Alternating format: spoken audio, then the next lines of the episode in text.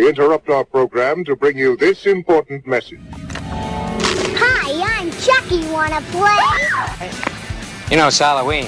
I guess everyone's entitled to one good scare. Be afraid. No. Be afraid. Be very afraid. Ghouls and gore. And sometimes a little more. My Bloody Podcast. Happy New Year, everybody. Boys and girls. Men and women of all ages who love horror. My Bloody Podcast is back. twenty twenty. The year is twenty twenty, and it's our first podcast of twenty twenty, episode seventy-seven. I'm Brian Kluger, and I'm here with my sea creature of love, Preston Barta. How are you? Sea creature of love. I love that. I'm uh, I'm doing well. Good, good, good, good, good. I'm glad you're doing well. Uh, I believe we all uh, watched a movie in the theater for the first time uh, yesterday. Ever. For, for, yeah, first time ever. No, first of the year, I think, for all of us. Uh, and it was a movie called Underwater, which will be our main event today, our main feature presentation. Uh, looking forward to talking and discussing it with you. But uh, Happy New Year, buddy. Happy New Year, sir. I really enjoyed our last podcast, our um, our best of two thousand nineteen with Mark Chaffardini and James Cole Clay. That was a good one. Yeah, I, I went back and listened to it, and I showed it to my wife, and she enjoyed it. Yeah, it was it was a lot of fun. We got to talk.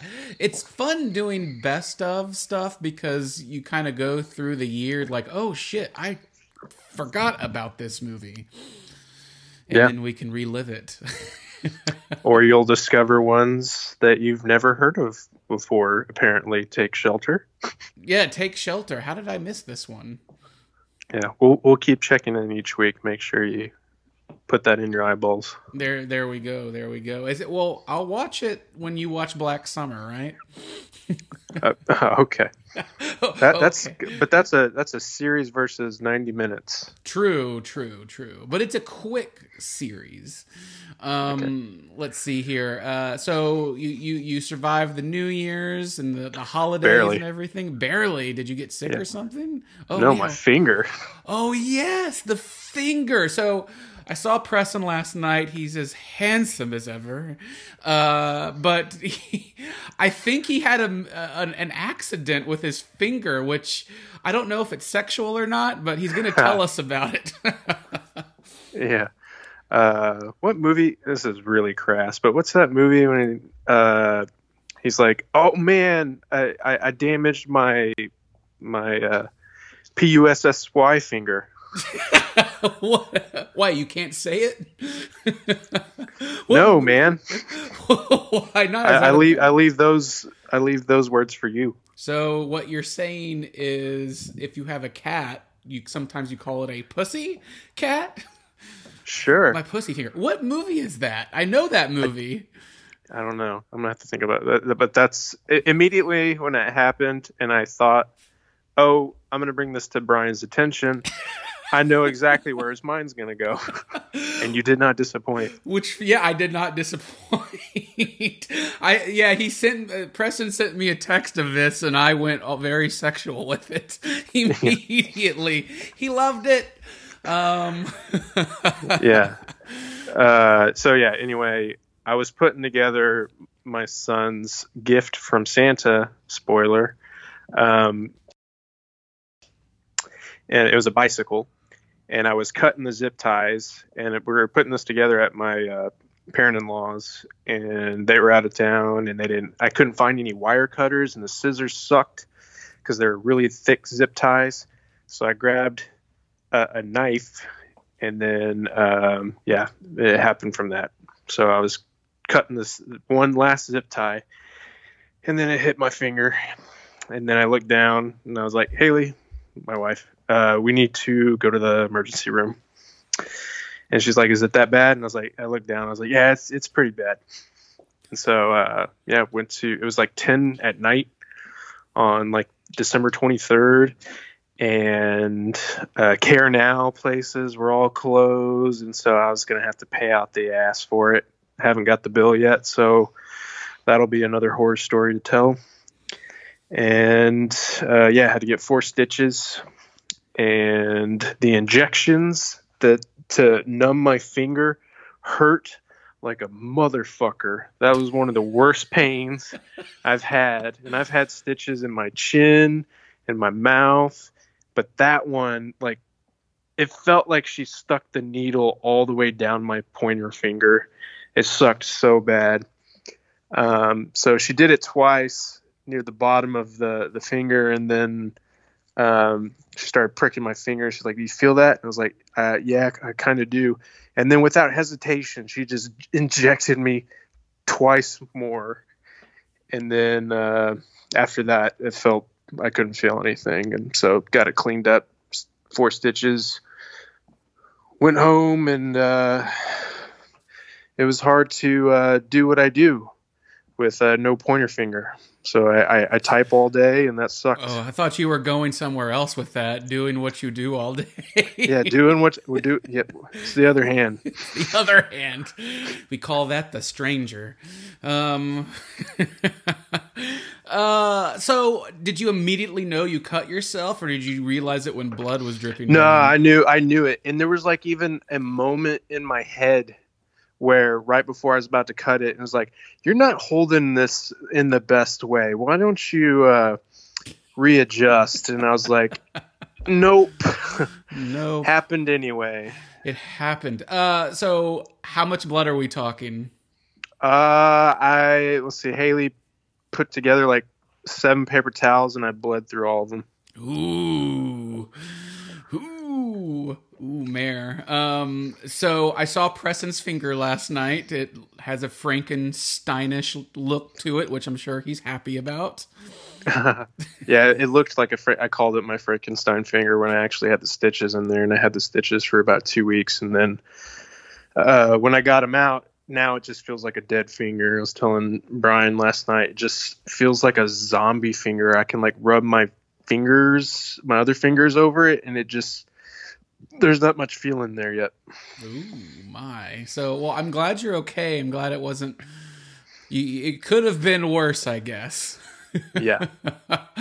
And, could have uh, been worse. Uh, so that's probably the worst pain you've had in a long ass time, huh? Or ever? Uh, I, no, I'm, I've had some pretty gnarly things happen to me in my day. Uh, somebody jumping off a bridge and landing on me, and uh, got in a longboard accident. That's where I got the stitches on my chin. So yeah, we could do this whole Jaws story, which perfectly leads us into our first story of the, the week. Um, but yeah. anyway, no, yeah, yeah. No, I, I'm glad you're okay. I'm glad I'm uh, happy New Year. I'm glad we're back doing this for another year.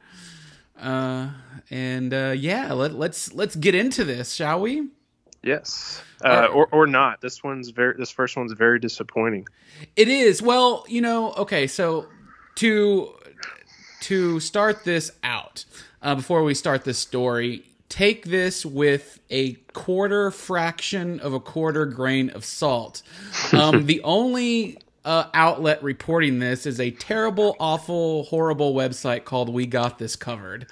Don't believe anything I, it, they say. It's so funny that you say that, because we've we've had a guy on our, on our podcast who uh, who writes from them. Yeah, well, it's still terrible. It's the only outlet that has reporting this. Uh, but if you sure. go look at all of the comments about this story, they all say the same thing. But yeah, We Got This Covered. Terrible.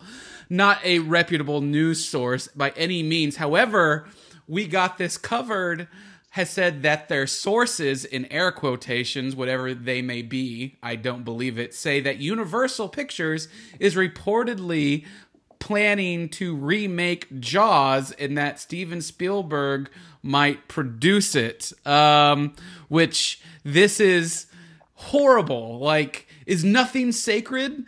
But, I mean, so A couple years ago, and it's been known, a fact, an interview, Steven Spielberg says, I will never, ever mm-hmm. do another Jaws. I will never remake Jaws. I don't want to be a part of it, whatever. So this story comes out, and legitimately, this is the only outlet reporting it. I don't believe it for a second, but I want to bring it up because it brings a bigger question. Why would anybody want to remake? Like, there's certain movies, well, there's a lot of movies you shouldn't remake. Like The Godfather? Correct. But I think Jaws is one of them. Because I think if they remake it today, it's going to be awful, terrible, and nobody wants to see it. And then even we got this covered reports that they're eyeing Andy Muschietti, who did It Chapter one and Chapter two. This just seems like an April Fool's joke in January.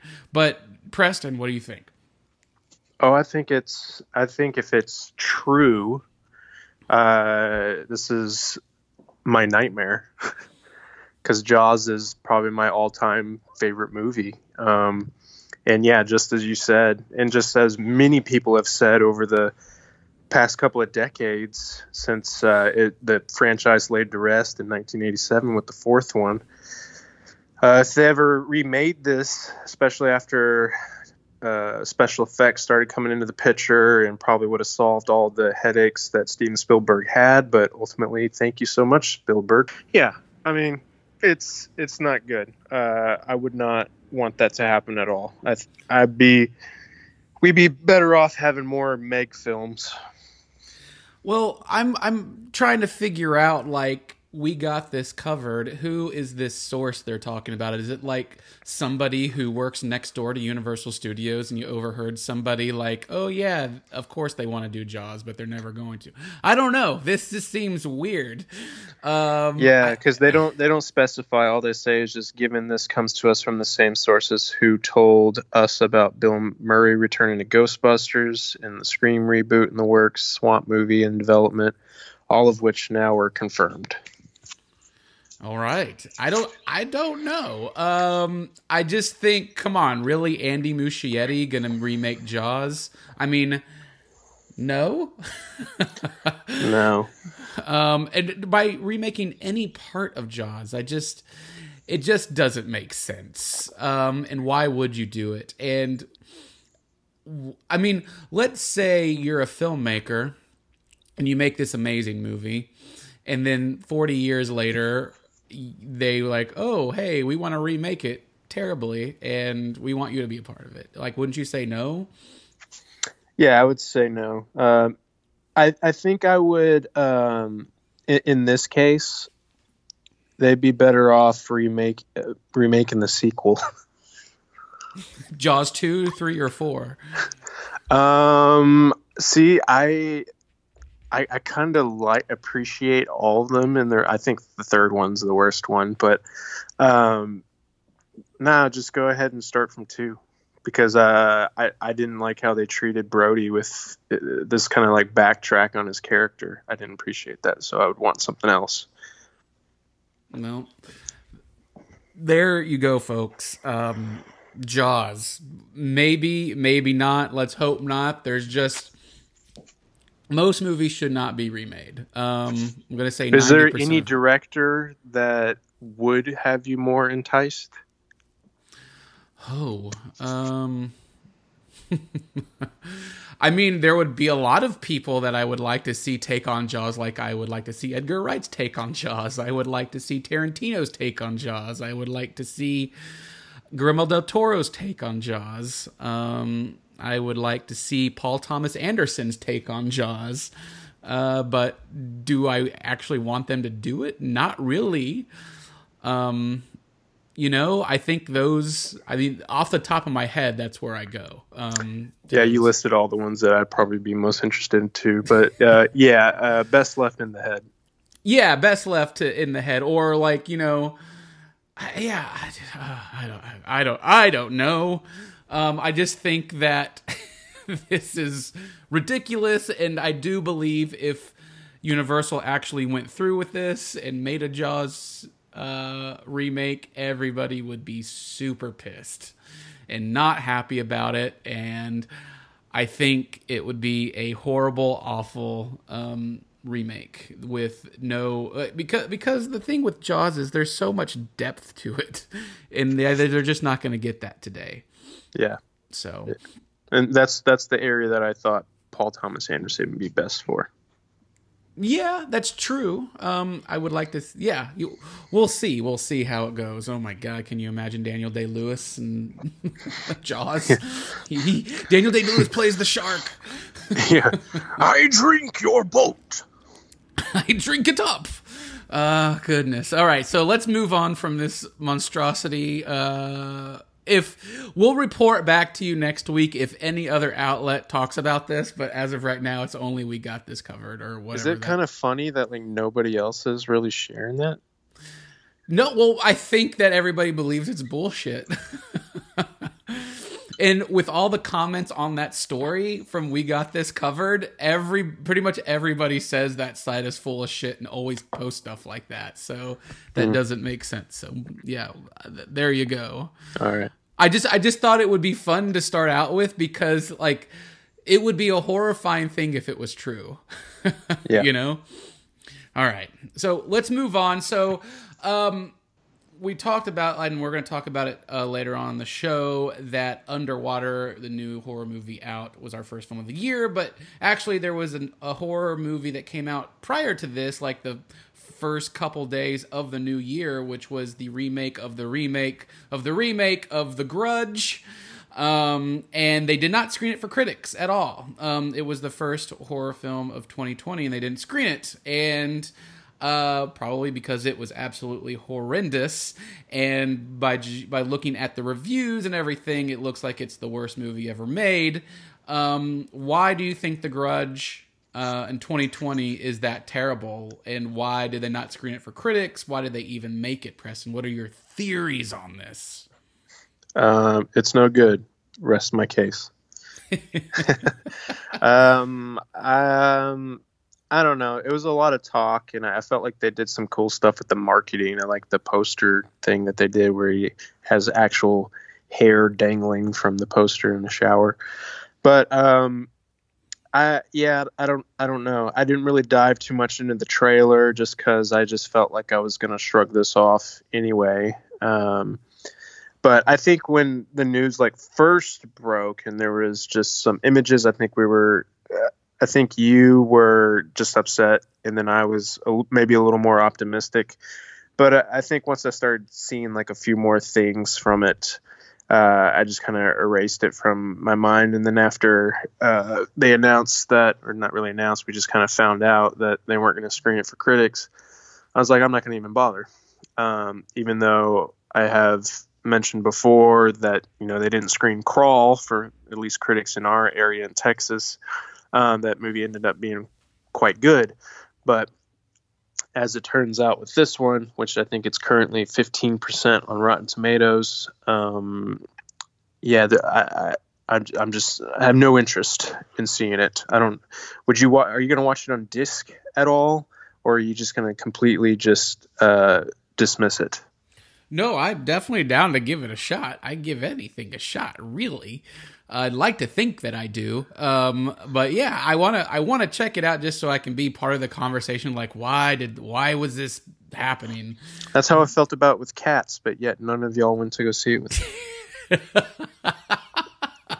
And I'm actually um, kind of glad I went to go see it just so I could be one of those naysayers that had naysayers. So much fun making fun of it. Yes, yes. Well, I seen the trailer for Cats. um so yeah Grudge twenty twenty, if any of you have seen it, please let us know. Um we'd like to hear your thoughts on it. But again, you know, this was a Japanese horror film called Juon, um and then they remade it with Sarah Michelle Gellar, which wasn't my favorite movie, but it was actually it had a lot of good things going for it. And then it seems like they just kind of snuck this out. Like they're just like, we're remaking it for no apparent reason, and we're just going to release it the first day of twenty twenty, and nobody saw it. And um, there you go. Weird. Weird to me. But there we go. Moving on to a bit of uh, better news, which I know Preston's excited about because I know he's a fan of this show. Yep. Uh, Sabrina, the Teenage Witch, season three, getting trailers and posters. It looks crazy. Hell is with us. Uh, Preston, are you excited? What do you think about this season three? Um, yeah, uh, I guess the latest thing that released was a music video uh, with trailer clips, or I guess just little stuff throughout the season, which seems fun. Uh, for those, I'm sorry, Brian, if you ever plan to watch the show, but now they're in hell.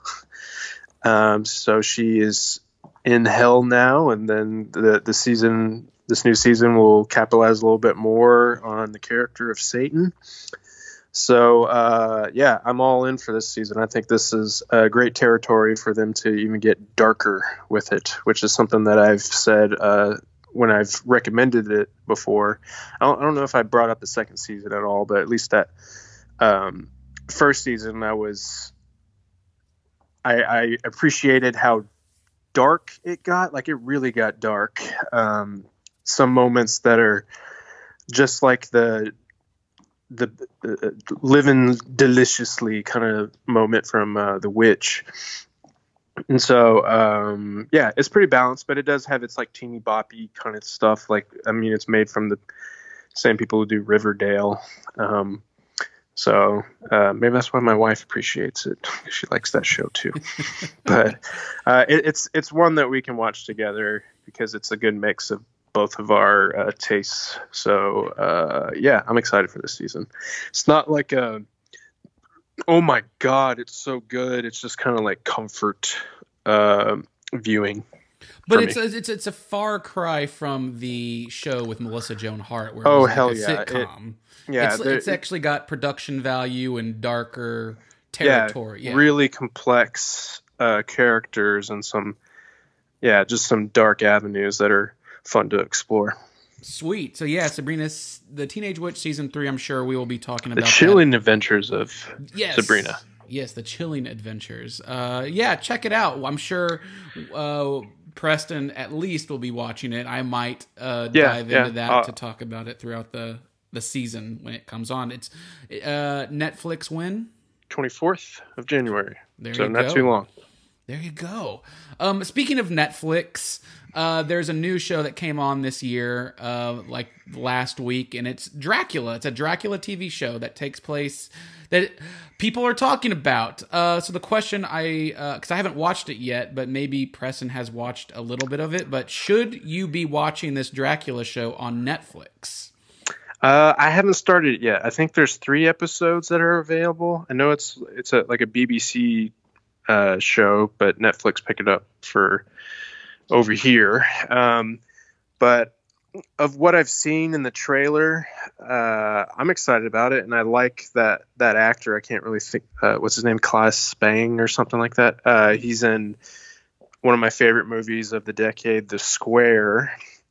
Um, so I, th- I I've often thought, like when I was watching that movie, I was like, he'd make a really good Dracula. He has that kind of uh, Dracula-like characteristics, and so it's kind of cool. It just seems like perfect casting, um, and it seems like it's going down dark avenues as well. So, um, yeah, I'm all for it. I'm gonna try to watch it when I can. I've just been rolling through so many T V shows lately that I needed to pause a little bit and watch some uh, shitty movies.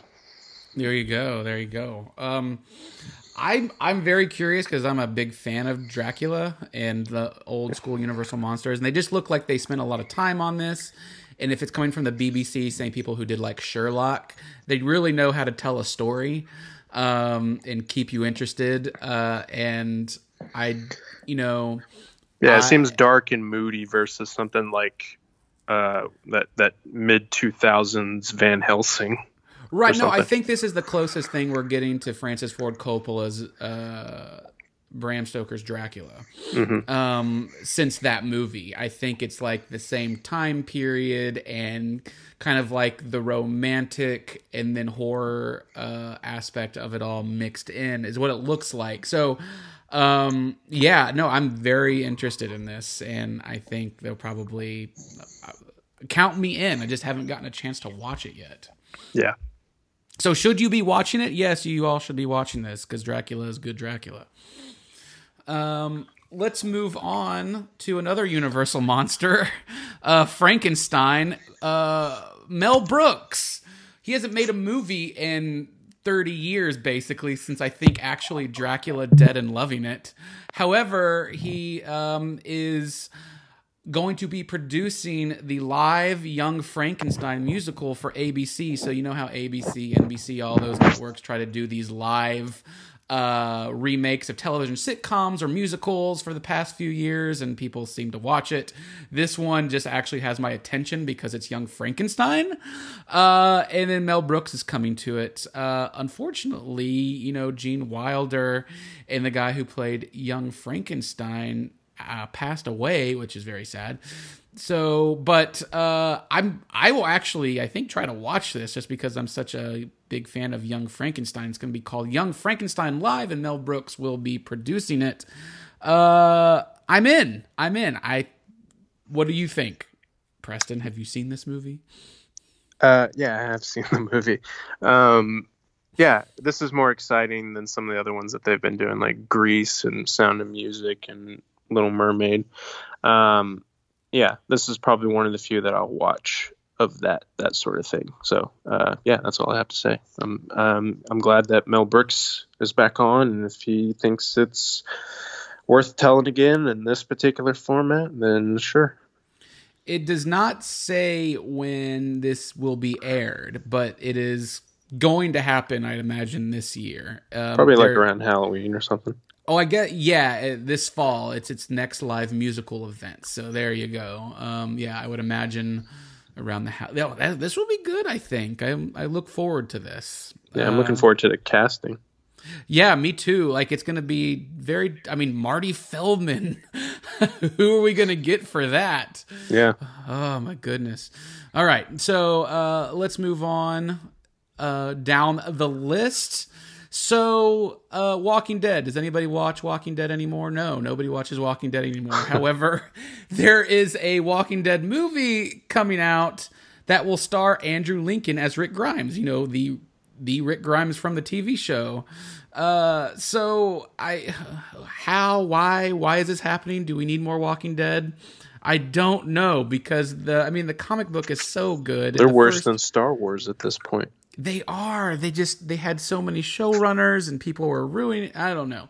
So I, it, it's just become a horrible mess of a T V show and storylines and everything. And now there's going to be a big movie coming out. Uh, Preston, what do we think about this? I mean, I watch them because I have to review them for Blu-ray, but I mean, I used to be a huge fan. I stuck with it longer than most. Uh, but now you just, it's just very difficult to get into this world again. So what do you think? Uh, I'm not interested. Uh, I, I gave up on the show a long time ago, and I don't really care.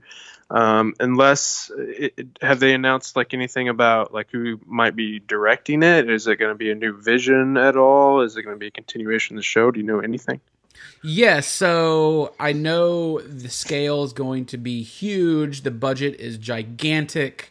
Uh, everything's going to be heightened, uh, from what the showrunner says. Um, and it's, uh, They're going in, what they say is they're going in some wild new directions, and they're trying to be very deliberate and deliver something very new uh, with a brand new world. Um, so they're trying to deliver something to the fans that's special and worth their time at the movies. So you're all talk, but can you back that up? Like, it's, that sounds good to me. However, I mean, I like that you're bringing back Andrew Lincoln as Rick Grimes. I like that character.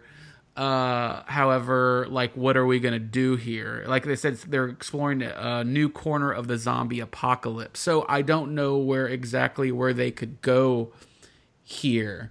I don't know if they're going to tie in anything from a comic book, or because the, the, the genre, the market is so oversaturated with different zombie things.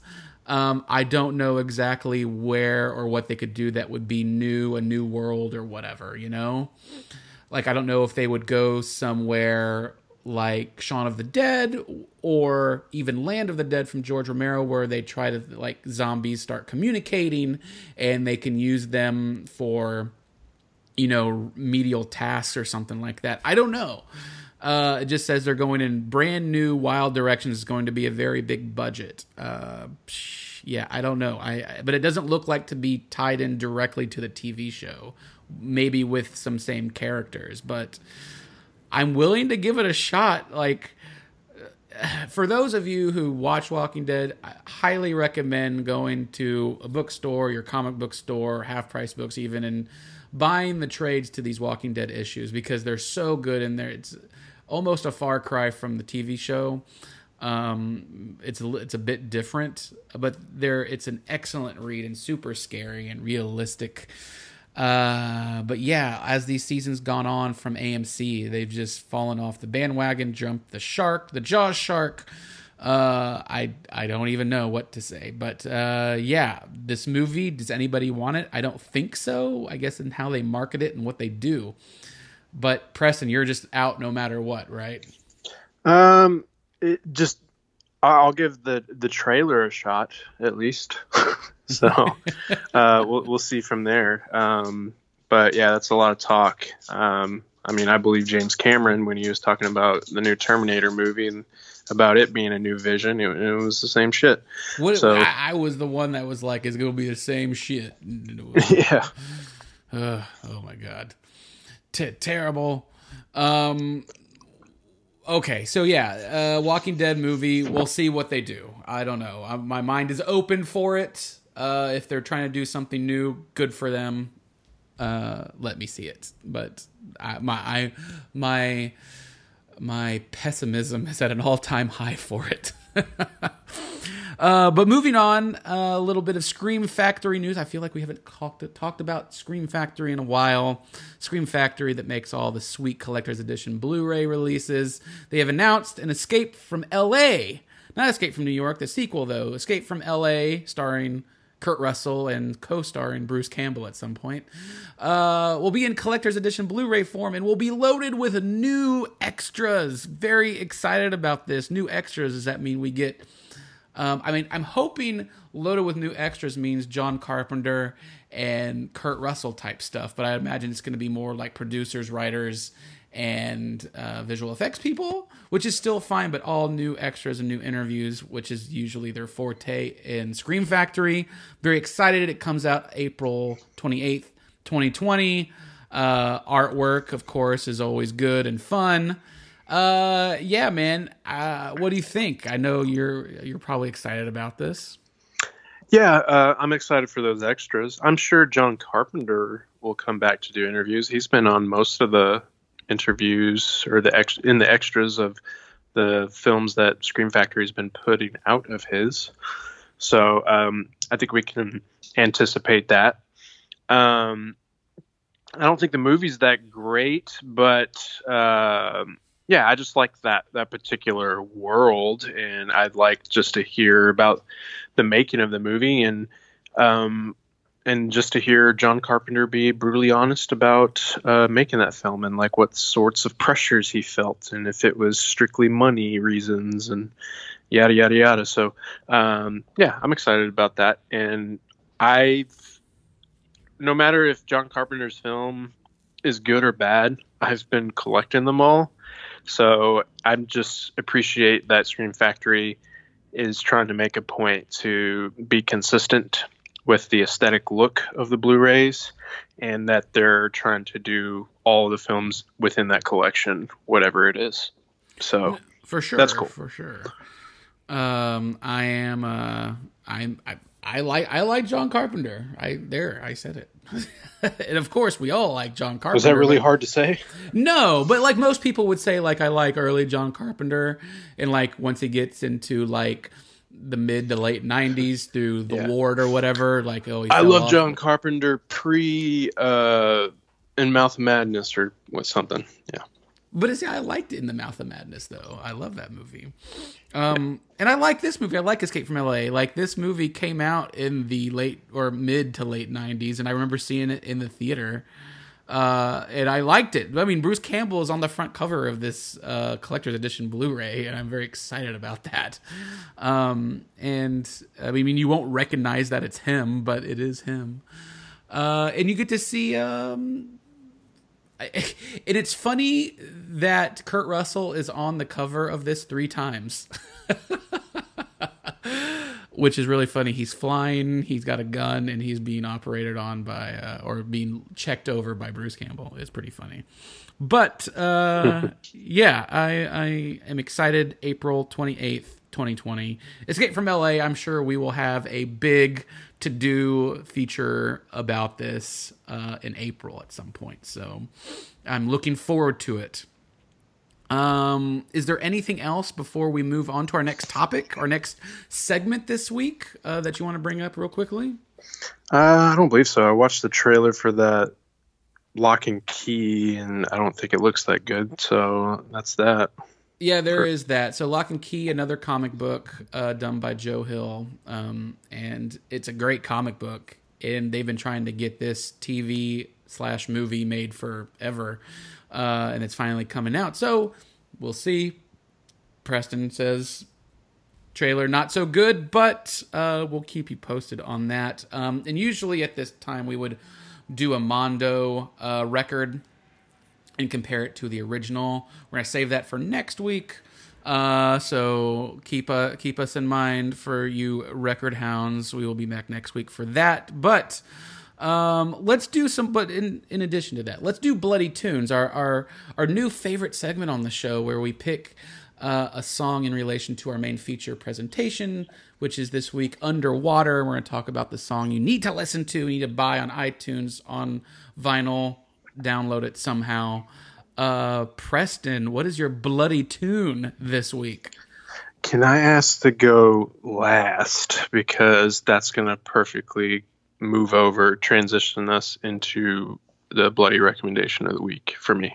Then let's do that. Yeah, you can go next. I will do mine. Um, so my bloody tune of the week, I doubt you've heard it, but for those of you who have, you'll probably laugh and love it. And you probably have listened to it many times before, but it comes in the form of the artist Rocky Erickson. Sadly passed away recently. Um, Rocky Erickson, known for being a, just an excellent singer-songwriter, uh, into the punk, uh, rock, hard rock type stuff. But this song is called Bermuda, um, and it's off his Halloween album, uh, Rocky Erickson and the Explosive Halloween, recorded live from nineteen seventy-nine to nineteen eighty-one. This album is all about Halloween songs, featuring songs such as Two-Headed Dog and uh, I Walk with a Zombie. Great, fantastic songs. But this song, Bermuda, is about going to the Bermuda Triangle and finding some evil, evil stuff there. From, like, they call it the devil, he calls it the Devil's Triangle, and you will be lost there and die. And do you actually want to go to it? And but that's just the way it is in Bermuda. It's such a good, fun, kind of kickin' hard rock song, uh, and it's actually really scary. And I think that ties perfectly in with Underwater because, uh, yeah, there's some crazy stuff happening in Underwater and crazy stuff happening in this song. And you know what? Being the horror hound that I am, and Preston is, I just want to ask, if we had an all-expense-paid trip on a cruise to the Bermuda Triangle, would you want to go? A cruise? a cruise? I, We're taking a cruise! Uh, yeah, I wouldn't jump on a boat. no, uh, no. I mean, my my, my uh, favorite and the movie that I'm most afraid of, Jaws, uh, yeah, I don't want to be in the water. There you go. There you go. So yeah, no for him. Bermuda, Rocky Erickson. Check out this entire album. Uh, the ha- just type in Rocky Erickson Halloween. It'll come up. Uh, it's fantastic. It's a wonderful uh, album full of excellent, fun, scary Halloween songs. Uh, do it, do it, do it, Bermuda.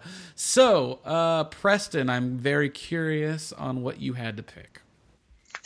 Um, So I, I guess I'll just do both my recommendation of the week and uh, the song recommendation too. So movie and song. Um, and that is Sunshine, the two thousand seven. I don't think you like this movie, Brian, do you? Wait, Danny Boyle Sunshine? Yeah. I love that movie. Okay, good. I, I couldn't remember. There's somebody I've talked to that just does not like that movie, which is crazy to me. But um, so, yeah, that I'll get more to that movie in a second. But the song is uh, from that movie, and it's called The Surface of the Sun by John Murphy. And it's one of the most, like, hauntingly beautiful songs, like musical scores that I've heard. And it's, like, played in the final moments of the movie. Um And there's quite a few shots throughout underwater that are, I think Brian would say, directly ripped from it. But I would say it pays a little homage to it, since underwater is paying homage to a lot of movies. Um, but uh, there's just like moments where the score of underwater kind of made me feel like that, or the visuals of it made me feel that um, uh, I, I just got to be careful of what I say, but there's just some particular images in the film that just greatly resemble uh, the moments in that movie Sunshine uh, that use this song, The Surface of the Sun. So um, I think even the movie, the one of the Wolverine movies used this in its trailer, um, and, and that got me sucked into wanting to see it a little bit more. So um, this is a song that I have in my rotation of like random film scores that pop up that just kind of put me in this emotional trance a little bit. Uh, no pun intended for Danny Boyle. But um, so, yeah, that's the song. I don't know if you remember the song, Brian, but uh, look it up if you have not, uh, if you're unfamiliar or haven't heard it in a while. Um, and, yeah, my movie... Uh, Sunshine, uh, I can remember my favorite film critic when I was growing up is Boo Allen, and he wrote for the Denton Record Chronicle paper that I now write for. Um, he he gave this movie, I think, three or maybe three and a half stars, which doesn't seem like much, but knowing him, uh, he's like he's a very hard grader. Very, he gave out very few, like four, four and a half, five star movies. And a lot of the times I feel like people are reading the paper and going like, this guy just gives four stars to a lot of shit, uh, especially during the fall season. But um, I'm just super selective. And at that time he was seeing like so many movies, because at that time they were, you know, it was film critic or a culture critic was a full time gig. And now that's kind of died out, but that's another conversation. Um, So he gave this movie three stars, and I remember reading it, and I was like, okay, I got to go see this. Um, and at that point, uh, I guess I was like seventeen or, yeah, about seventeen when, when the Sunshine came out. Um, I had seen twenty-eight Days Later and Train Spotting, but in Beach, and but uh, Danny Boyle wasn't somebody that was on my radar just yet, like where I knew his name, and I had to familiarize myself with everything that he's done. But it was that movie that kind of that that put him on my radar. Um, this particular type of film of like a, a space voyage or just some sort of mission that goes awry is my forte. Uh, I love this particular story structure, and this is one of my all-time favorites. That's just a bit of a copy of Alien. Um, And it just the way that it plays with your head, subverts expectations, because, I mean, you could argue, and we'll get into it a little deeper with like Underwater, where you can say, oh, I know this, this is how it's going to go. But with Sunshine, there's things that happen one moment in particular that takes it from a, a sci-fi movie to a horror movie that just put an imprint in my mind and makes it one of my all-time favorites, just because uh, Danny Boyle's really great at visuals, and he's great at uh, character moments. And this and Sunshine has those moments like Jaws, where they're sitting around the table and just chatting, um, reflecting on life on Earth, what the state of the world is now. And I should say that Sunshine is about the, the, the sun is dying and they're on this uh, bomb the size of Manhattan, and they're going to deliver the payload to reignite the sun. So if you really think about it scientifically, it probably doesn't make that much sense. But if you just kind of go with it, uh, with with what they're giving you, I think it's perfectly fine. You can go along for the ride and enjoy it for what it is. Um, any moments that maybe seem too illogical, uh, the characters and how they treat the situation uh, gives it all its gravity and grounds the narrative. Um, so I enjoy the characters, and it jump-started, or at least had a lot of great uh, actors in it at the time, uh, like Chris Evans and Uh, Rose Byrne, uh, what's that guy's name? Uh, Hiriko. Uh, do you know who I'm talking about? He's he's in. Um, Are you talking the, about the captain? The, he, he's the yeah, captain. yeah. He's he he was in, I think, Fear of the Walking Dead, and he's been in a lot of good stuff. I know who you're talking about. I just don't anyway, but yeah, there's there's a lot of really great actors in it, um, and so.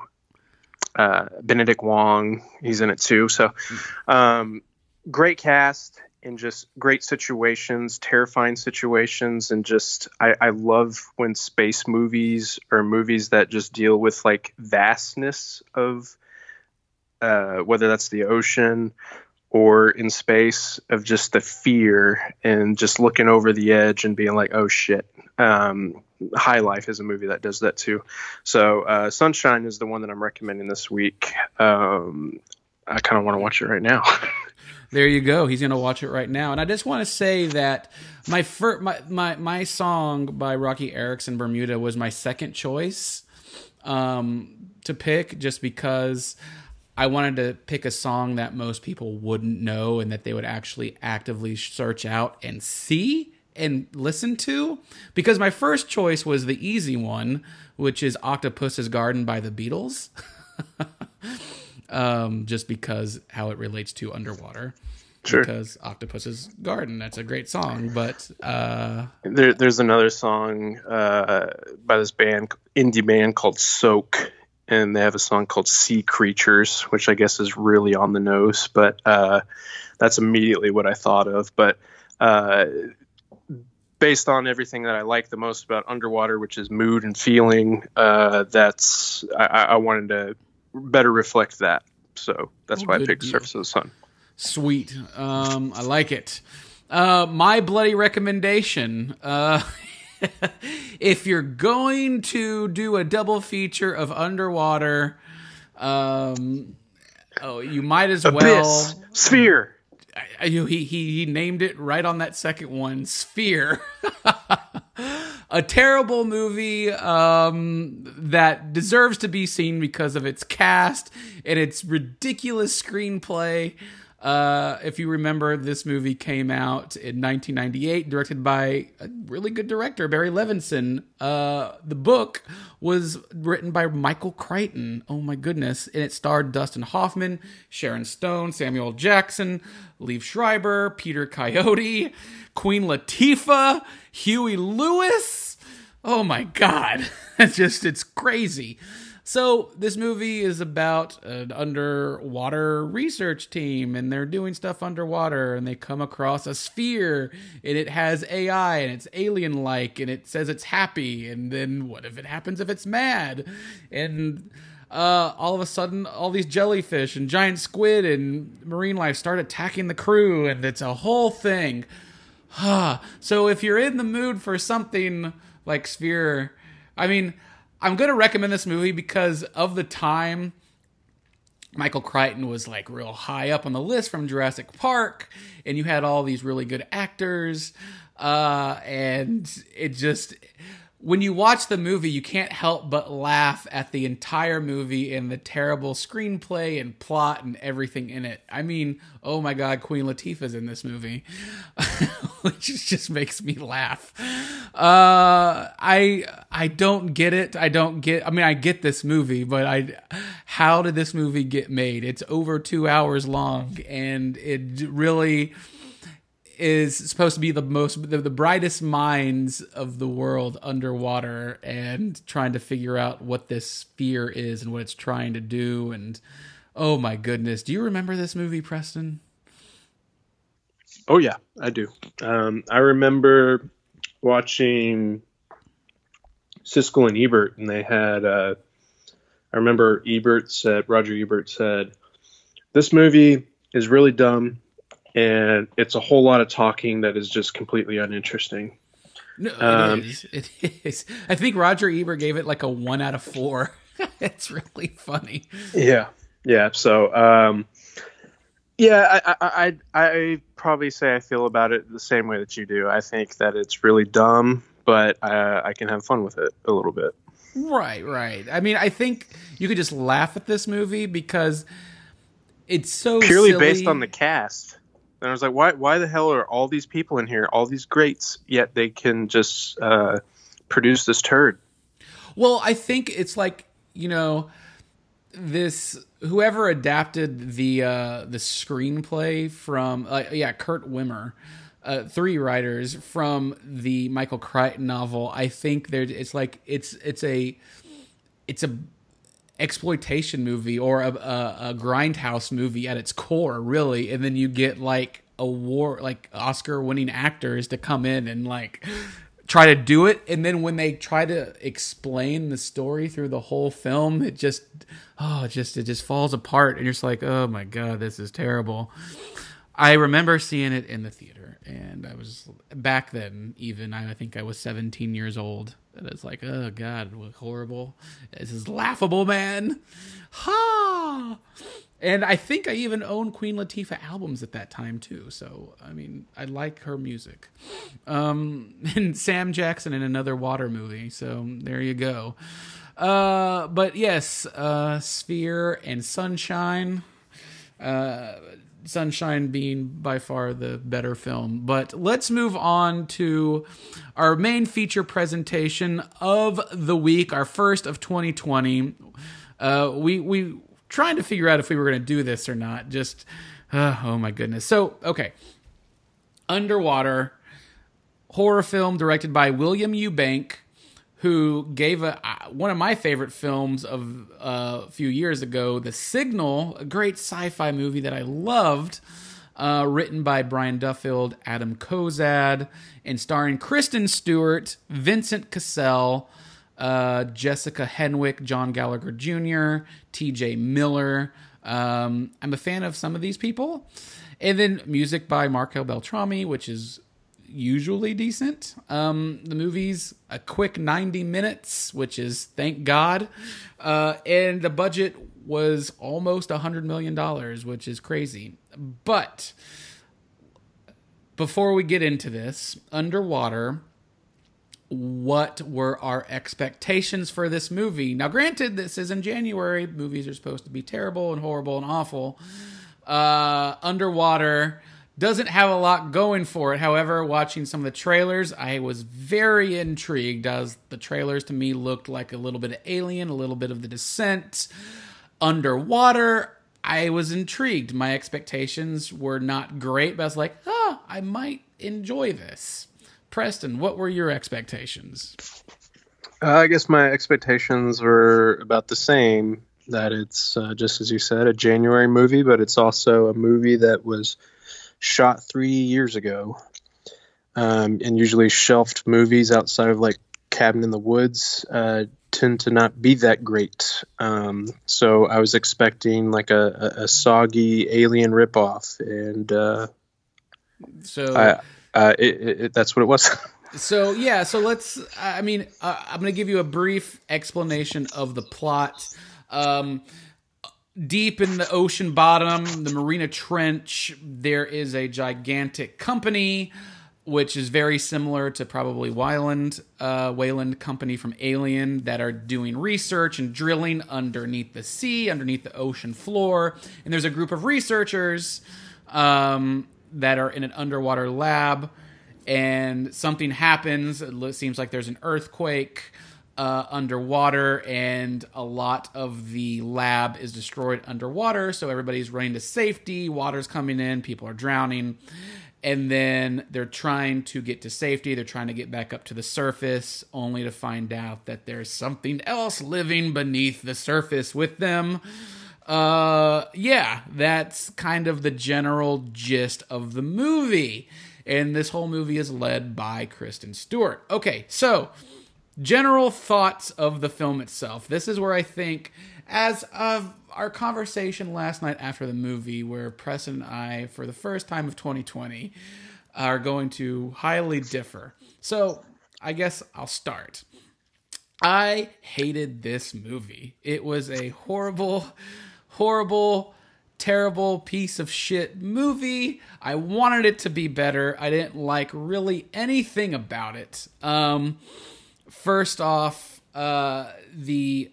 film, the, the the camera shots, the filming of it uh, by William Eubank.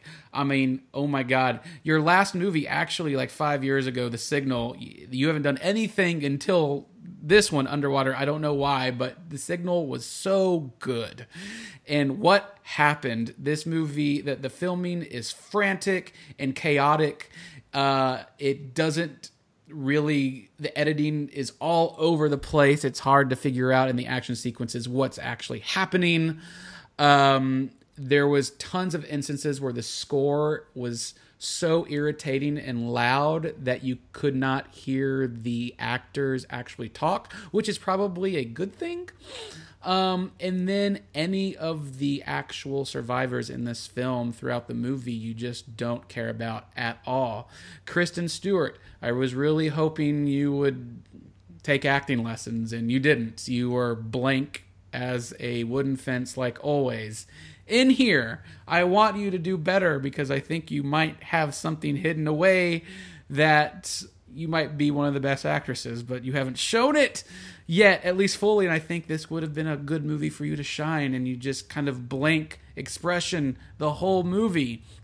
And even actors like Vincent Cassell, who are amazing in movies like uh, Irreversible or Ocean's twelve or anything else he's done, as well as John Gallagher Junior I love these actors. They're just kind of meh characters. And then T J Miller, back from the dead. Uh, I thought he went away, but he's here, and he's supposed to be the comic relief, and allegedly he is, but he doesn't really say anything funny in the movie. He kind of just like says things that I was feeling in the movie, like, oh shit, we shouldn't do this. Oh my goodness. So that was like his thing.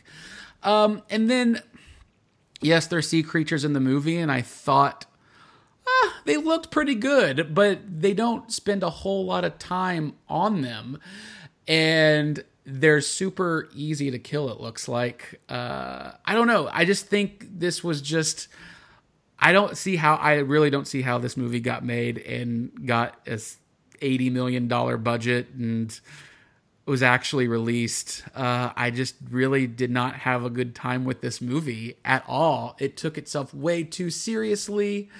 Uh, none of the characters I cared about, and just thank God it was a quick ninety minutes. Uh, otherwise, I don't know what would have happened. But those are my thoughts on the movie. Um, we'll get into scene specifics, but I think Preston, our dear friend Preston, uh, liked it a little bit more than I did, and I'm curious on his take because I wanted to like it more. Uh, however, I guess in my situation, I want to recommend movies because as film critics, we get to see movies for free usually, and seeing a movie nowadays is twenty dollars a person, if not more, and I can't honestly recommend this to anybody to spend their money on it, um, let alone spend time with this movie. But that is me, but Preston will probably have a different take on this, and I can't wait to hear it. Preston and I disagree. Uh, Preston, please, let me have it. uh, I wish I could play that back and pause it so I could uh, just uh, have have my rebuttal for everything. Um, I think this is a decent popcorn flick. I uh, so it was funny watching it next to you, and then Susan and our good friend Susan Kamyab, um, Stevens, and um, so just me and my critic friends and friends, and we're all just watching this movie, and I'm the only one that walked away liking it. Um, so, okay, where to begin? Uh, as I kind of hinted at already with my description of Sunshine, uh, go, going into this movie, I, just as I said earlier with, you know, it's a January movie, it was made three years ago, but yet, you know, watching the trailer, uh, I feel like there's a little bit more underneath the surface, uh, pun intended, that that it, that intrigued me, that I thought, oh, well, this could be something on the, uh, I'm trying to think of like other January movies that I've liked. I, I think The Gray is probably the best one, but something like, uh, I can't think of what it's called, maybe like Blackwater or something like that. There's a, there was a, a Jude Law movie, uh, that involved him being the captain of a submarine. And yeah, I, I thought for a, for, for a January movie, it wasn't that bad. Um, I, I, I was kind of saying this as we were leaving, and yeah, that score's pretty loud. So uh, as we were leaving the theater, it was really loud to tell you what I was thinking. But um, it just took me back to when I was maybe fourteen or fifteen. We had a movie tavern in Denton. We still do. And that's where I grew up. And so it just took me back to like watching movies that are just like kind of mediocre, okay, but yet, oh, well, I had a, I still had a, a good time. And then um, I, I will admit, probably watching this movie, I'm going to forget about it next month. Um, but for, for what it is, um, and yeah, uh, I, I had a pretty dec- decent time with it. Um, so the things that I, I liked most about it was the, the mood and the atmosphere of it. Um, So as it started with like this rolling credits kind of thing where it's just doing uh, all the studios, and it goes down and it has, has, you know, it's a very simple title, Underwater, very on the nose, but just the way that it looks, obviously it's paying homage to Alien there. Um, but it just jumps right into it. And that's what I appreciated about it. I was like, okay, cool. I don't really need to uh, know these characters. It can be something like nineteen seventeen, where uh, in that I'm not nineteen seventeen is a really great movie, and this one's just okay. Um, but just pick up certain things about the characters as we go. And um, it, I, I will admit, I hated that it starts and ends with narration, and then like all these Harry Potter like uh, newspaper clippings and stuff like that. I think all that's dumb. I think I would have cut some things out of it. Because as I'm watching this, I'm like, oh, I love this kind of premise, but there's things that I would have done differently. But, you know, I, I have to say that when I was watching it, uh, there are certain scenes all throughout where I thought, hey, this is pretty effective. I'm feeling the thrill here. I'm feeling the intensity of this situation. Like the opening itself, I thought was pretty well done, just like a quiet moment. If I would have removed the narration, it would have been cool because I believe in subtlety. Um, and so it's like Kristen Stewart in this, uh, brushing her teeth with just like a sports bra on, and then, uh, water begins to drip, and then the shit hits the fan. Things are beginning to, uh, you know, implode. And so she's trying to run, and then there's maybe other people along the way, and you have to get to a next corridor. So it's reminiscent of a lot of films. I'm thinking like Deep Blue Sea as well, when they're stuck down in that little thing and trying to get their way to the top. But sometimes it involves going lower before you can get to the top. Um, so it would have been cool if they had taken a Sunshine approach where it was uh, just a earthquake type thing. And then later on in the movie, the twist could have been that there was monsters in it, but we know going into it that it has monsters in it. So I, I wonder like how much more of an impact it would have had if we had not known that. And it just would have been, hey, it's a movie with Kristen Stewart and these other people that you may recognize, and uh, could be in just them trying to simply get to the surface. And I think the movie could have worked like that if it didn't even have uh, sea creatures in it at all. But I think there's things that you did say in your review, Brian, that I agree with. I think the score at times can be very loud. I think some of the dialogue can be very dumb. Um, There's, uh, yeah, as you said, with some of the editing, especially when they're like walking in their little diver suits. Um, I, I think it's probably some sort of effect that they're putting on the camera to re- re- show that they're uh, trying to cover up some the money that they didn't have, essentially, um, to make it look better. But which is weird because it's a huge budget, though, like eighty million dollars. Like, it seems like they would have done that. I don't know. Where did the money go? uh, I'm sure that uh, all the little moments that are all throughout, that they just had to do something to kind of uh, polish it in a way that didn't do it too many favors.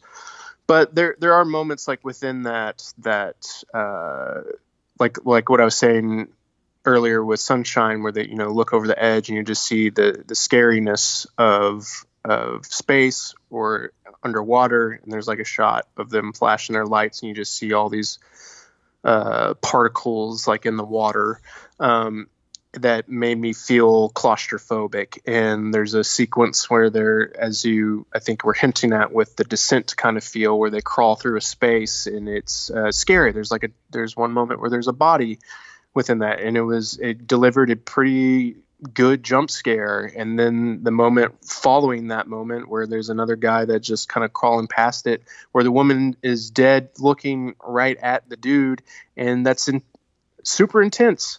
Um, so I have to admit that there are I have to give the film some credit for delivering some moments that are intense and scary. Um, Uh, so I I would give it I would give it that at the very, very least. But I think there are some other moments that are kind of quiet um, that reminded me of some of my favorite moments from Sunshine, uh, especially toward the end. And then there's a, a, a big reveal that I, I won't spoil um, toward the end, where I actually got really excited uh, by what I saw. Um, so. Uh, I, I, I overall I think it's it, it's it's fine. I, I I I won't disagree with you about characterization, dialogue, things like that. But I just kind of knew that going in that it was going to be like that. I wasn't trying to put it on a, a higher platform to put it right next to Alien, because uh, I think it's pretty easy to do that. But I think for just what it is, um, I it's it's a fine popcorn flick. Yeah, I, I I don't even think it's a fine popcorn flick. I think it's uh, watching it when you said like there was like the jump scares, but I think it after the first or second same jump scare and after the second or third person died the exact same way, it just got redundant. We're doing the same thing. We get it. Walking down a dark hallway underwater. Yeah, a big crescendo in the music and something comes at you. It just, it's the same thing. And it just, I, I don't didn't, think people died the same way. A couple people, right? A couple people exploded in their suit, right? uh, well, one, one did base. Okay. Uh, so probably by the time this is going to run, I feel, should we, are we going to do a spoiler section? Because it's really hard. No, Not yeah, why, why, nobody's going to see this movie, so...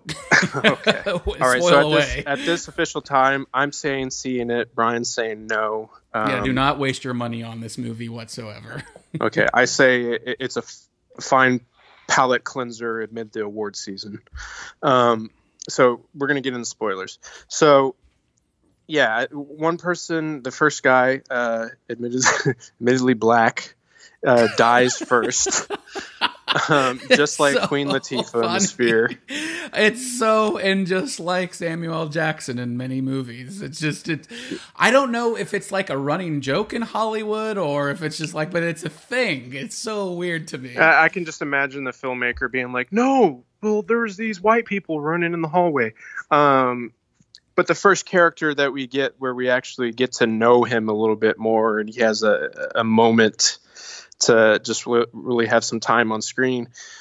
But um, I think th- regardless of the color of his skin, but the it's still uh, an effective scene to me because I I like Kristen Stewart. I think she's great in some movies past uh, registering her solely with uh, Twilight, uh, with some of the movies that she's done with Olivia... Uh, uh, what's his name, Alas, Alassas or whatever he's done, like The Cloud of uh, Sils Maria, and I'm probably butchering all these titles, but um, Personal Shopper.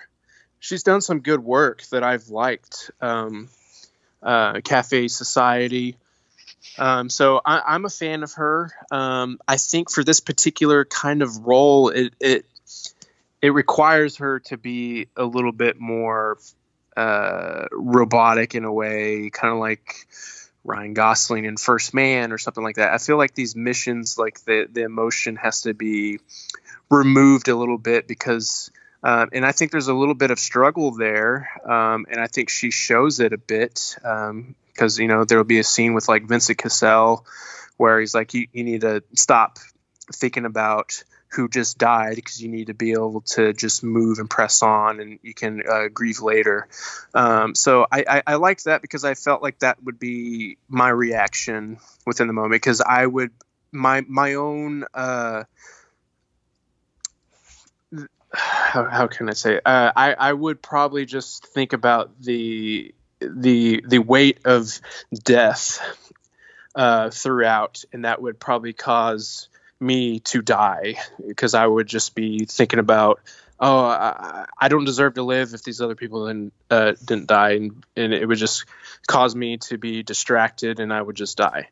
Um and so I, I I liked that about the film. And I just, in some of the other death scenes with uh the captain uh sacrificing himself, which I expected to happen. Uh, I knew it was going to be later on in the film, in but a nuclear I think explosion. Yeah, um, because he had, yeah, oh. he, he explodes. And then it has that, that same kind of moment from like space films where you have to detach, where he's like, please just let me go. Um, yeah, that that's all to be expected. But I think I, I liked that he had, um, that Kristen Stewart's character would say, well, you have, you have a, you have a wife, you have, you have a child, and that, that's, that's the reason to move on. But yet we didn't, we don't know until later on that, uh, his daughter is dead, and he just, he, he doesn't have much to live for as much, uh, or, or seemingly as what some of the other characters believe. Um, so I liked that there's like these little, Uh, moments here and there where they would uh, twist uh, the cliche or the trope a little bit, just bring a little bit more to some of those things that are to be expected. Yeah, but it didn't make sense. They didn't like, they didn't, with, with that specific thing about the daughter dying, I mean, you clearly saw that coming from the first time they mentioned the daughter. And it's never brought up again until Kristen Stewart sees like the memorial card, and you're just like, oh, who gives a shit? Well, maybe I'm not that smart because I was not expecting uh, that particular reveal. Um, really? So, yeah. uh, oh, my uh, goodness. So I wasn't. So I felt like that was sprinkled the right amount. Otherwise, I think you would suspect it a little bit more. Okay, I, I, I told us like, oh, that, that daughter's dead, and then uh, I did everything. I feel like I, I, I didn't know. Get... See, I was thinking more of like this guy is losing his marbles a little bit because of the situation at hand. No, I, I just uh, thought like when they first said like, oh, she, because he brought it up like, oh, your da- my daughter's fourteen. He's like, no, she'd be my age now, and he's like, oh. Oh, oh, oh, yeah. And I just figured like, oh, he's hiding something. She died and he doesn't want to say it. And of course, that's what happens. But I want to give the director, William Eubank, the benefit of the doubt. This dude, I mean, the, the movie The Signal is so good. Sci-fi, everything. It had horror in it. Came out in two thousand fourteen. He has not done anything since then until this movie, and I don't know if it was well he he well this was shot three years ago, so he made it pretty quickly after The Signal, but I think it was just the struggle of trying to get this one out. I don't know if it had to deal with T J Miller or or or what, or tried to get what he needed, and then at that point uh, what is this, twentieth Century Fox, could have been the Disney Fox deal. I have no idea. There's probably so many factors. Interesting. So yeah, I guess yeah, it was yeah, it was filming in April of two thousand seventeen. So uh so yeah, I guess it took a few years, but however, I just want to think I want to give him the benefit of the doubt, like this probably was a better movie somewhere, somehow. And producers and studio definitely messed it up. And they made it P G thirteen, and which is terrible. Yeah, it, it probably should have been rated R for sure. Yeah, because there's a lot of moments. I mean, so there's one moment that I actually thought was decent. However, they uh, they screwed it up even then. It's when they're they're trying to, all these survivors underwater walking on the ocean floor, and they're trying to get to this other research base that's not damaged. And right before they get into the door, there are tons of these horrific looking creatures just asleep, dangling like vampires from uh, like a scaffolding underwater, and they have to walk through them without sound or um lights.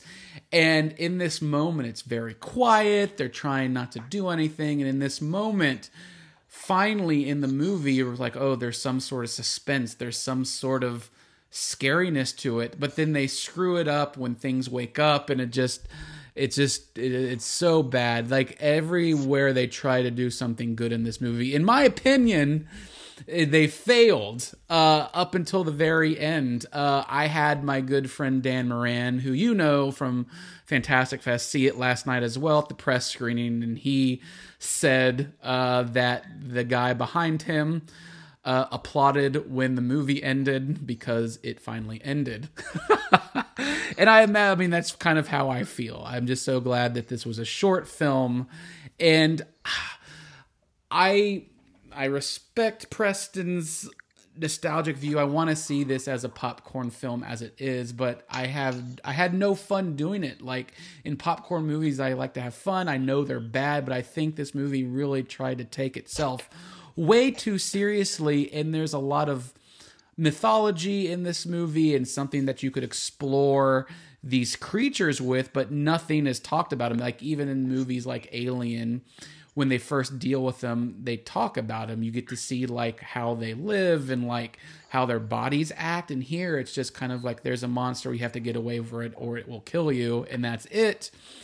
Um, and then the big reveal at the end where there's like a, you know, Cloverfield style monster underneath.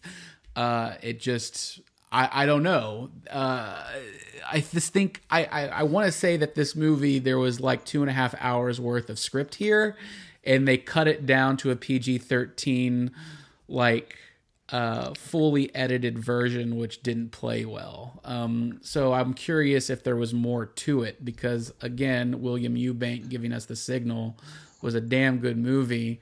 I just don't know what happened here. Um, so, yeah, I'm curious for what the story will be, because I, I, I totally agree that there's there's a much better movie here. But just just looking at the circumstances, I, I, I just kind of took it as as it was. I, I'm sure there's a lot of studio meddling in it.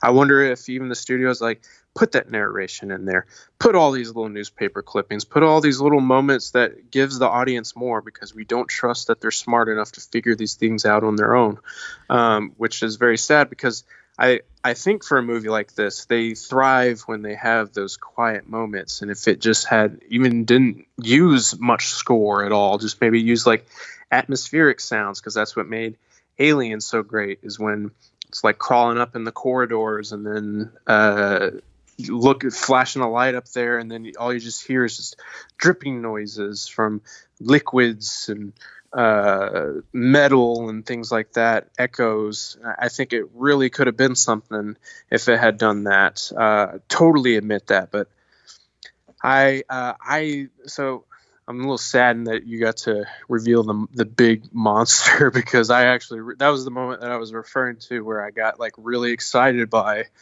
um, because I liked the, because at that point they're going into Aliens, uh, James Cameron's uh, movie more so, with like all the eggs there, all the sea creatures there, um, and then the reveal of the mother.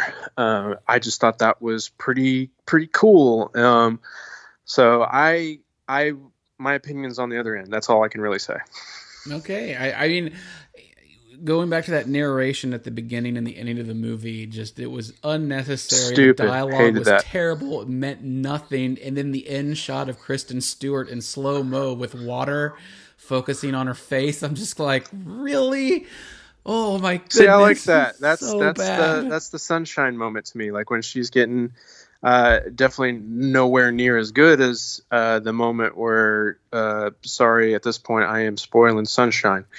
Um, where it's been Cillian out for Murphy fifteen years. is uh, well, I recommended it. There's probably some people that hadn't seen it. Mm-hmm. Um, the the moment where they deliver the payload, but they're all doomed. They're all going to die. Um, he's like looking at the sun dead on, and it's like accepting, uh, just finding beauty within your own demise.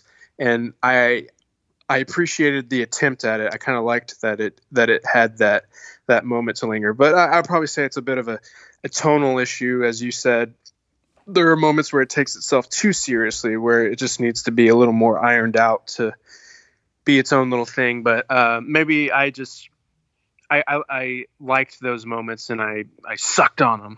Um, so uh, I, I liked that.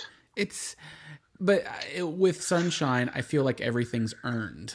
Like there's oh, I agree. Good development in Underwater. It was there's good characters. There's there's more suspense, right? Uh, because there's uh, shit going on on board more so than just a, situ- a scary situation.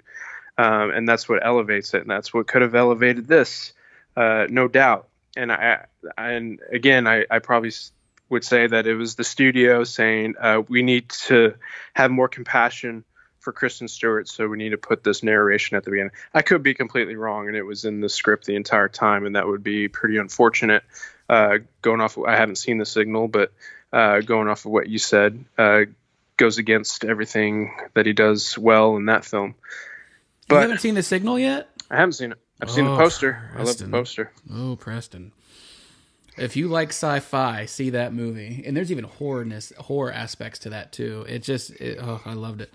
Um, all right, so with Underwater... My recommend, my overall recommendation is not to see it. If you want it, wait till Netflix for this movie. Don't pay for it. But I think Preston has a different side of the story. I think if uh, I think there's a lot of awards-worthy movies that you should be seeing right now, and if you haven't seen them, go see them. But if you're all caught up and you're addicted to uh, cinema, like like Brian and I are, and we've already seen them all, um, I, like I said, I think it's it's a fine palate cleanser. I, I, that's what I look for um, in the January season. I need something that's a little dumb. Um, but has like some moments of surprise and thrills, and uh, and I got that from this film, so I'm okay with saying I recommend this one. Um, you, so if, if you're like that, go see it in the theater. Otherwise, it's probably best for watching it at home, I think. But um, there, there's just some visuals I think that look pretty cool on the big screen.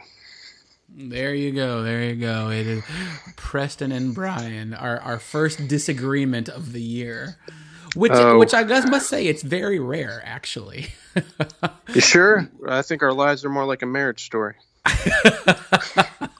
We're going to have the argument. uh, um, I'm young and in my twenties. I'm in my twenties. Oh, so good. Let's talk about that movie. No, um, we'll be back next week for sure. Um, I do believe we have a uh, special episode coming up in the next couple weeks with uh, Nathan Johnson, uh, the composer for movies like Knives Out and Looper. Um, that will be coming up uh, in a couple weeks. We're hoping to have him on the show. And uh, yeah, a few other surprises here and there coming up. But yeah, we will be back next week with more goodness, more horror for you on My Bloody Podcast on iTunes, Stitcher Radio, iHeartRadio, and Spotify. Look us up. Um, we're very excited, and next week we will be getting back to our Mondo section. uh, and Death Waltz record section, as well as our Bloody Question. We're very excited, and we hope that we have James Cole Clay on at some point, many times throughout the year, as well as Mark Chaffardini.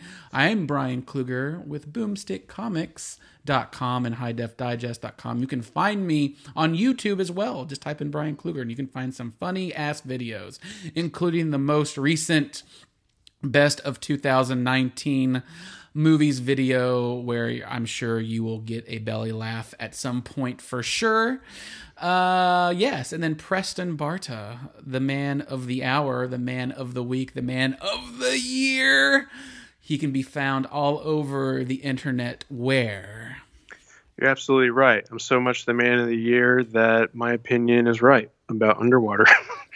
um, you can find me on Denton, D E N T O N R C dot com, where most of my uh, writing can be found. Blu-ray reviews, theatrical reviews, that sort of thing. This week it's Just Mercy in the movie Three Christs, with Walton Goggins. Um, love Walton Goggins. Jesus. Uh, and then, good one. Um, and then I'm also the features editor of fresh fiction dot t v, uh, posting all kinds of stuff by other people, Clinton Cole and uh, Courtney Howard. Uh, oh, yeah, something else I didn't bring up. We're talking about Escape from L A. Uh, One of my one of our writers at Fresh Fiction, Courtney Howard, her husband, who uh, write, who's a screenwriter, and uh, one of his earliest jobs was being a P A on Escape from L A, and he uh, drove around Peter Fonda and things like that. So um, let's get I, him w- on the show. uh, whenever. Uh, Whenever the Blu-ray comes out in April, I'm, yeah, I'm hoping to chat with him a little bit. He's he worked, he's done some Disney stuff too, which is kind of cool. Very cool. Very, very, very cool. That's awesome. We should get him on the show. The, the P A, that'd be awesome to talk yeah. about that. That'd be great. Like, like you know, like you, 'cause you have all these, you know, executives and top people on the movie, but it'd be cool to talk to somebody like as a production assistant on a movie like that and get yeah, their I perspective. Yeah, I, I've noticed throughout the years that the best conversations that I have are with producers or somebody who's maybe not the, like that title is not the most uh, prestigious title, like editor or uh, cinematographer, blah, blah, blah. Uh, you can find some of the most interesting stories because uh, maybe there's like a particular attitude or something that they notice because they, you know what I mean? So I, I, I hope that, um, yeah, that I can chat with them. No, let's, no, let's do it. Let's get them on the show, man. Okay. Let's do that. That'd be awesome. All right. Uh, yeah. W- My Bloody Podcast. We'll be back. We love you and happy new year, twenty twenty.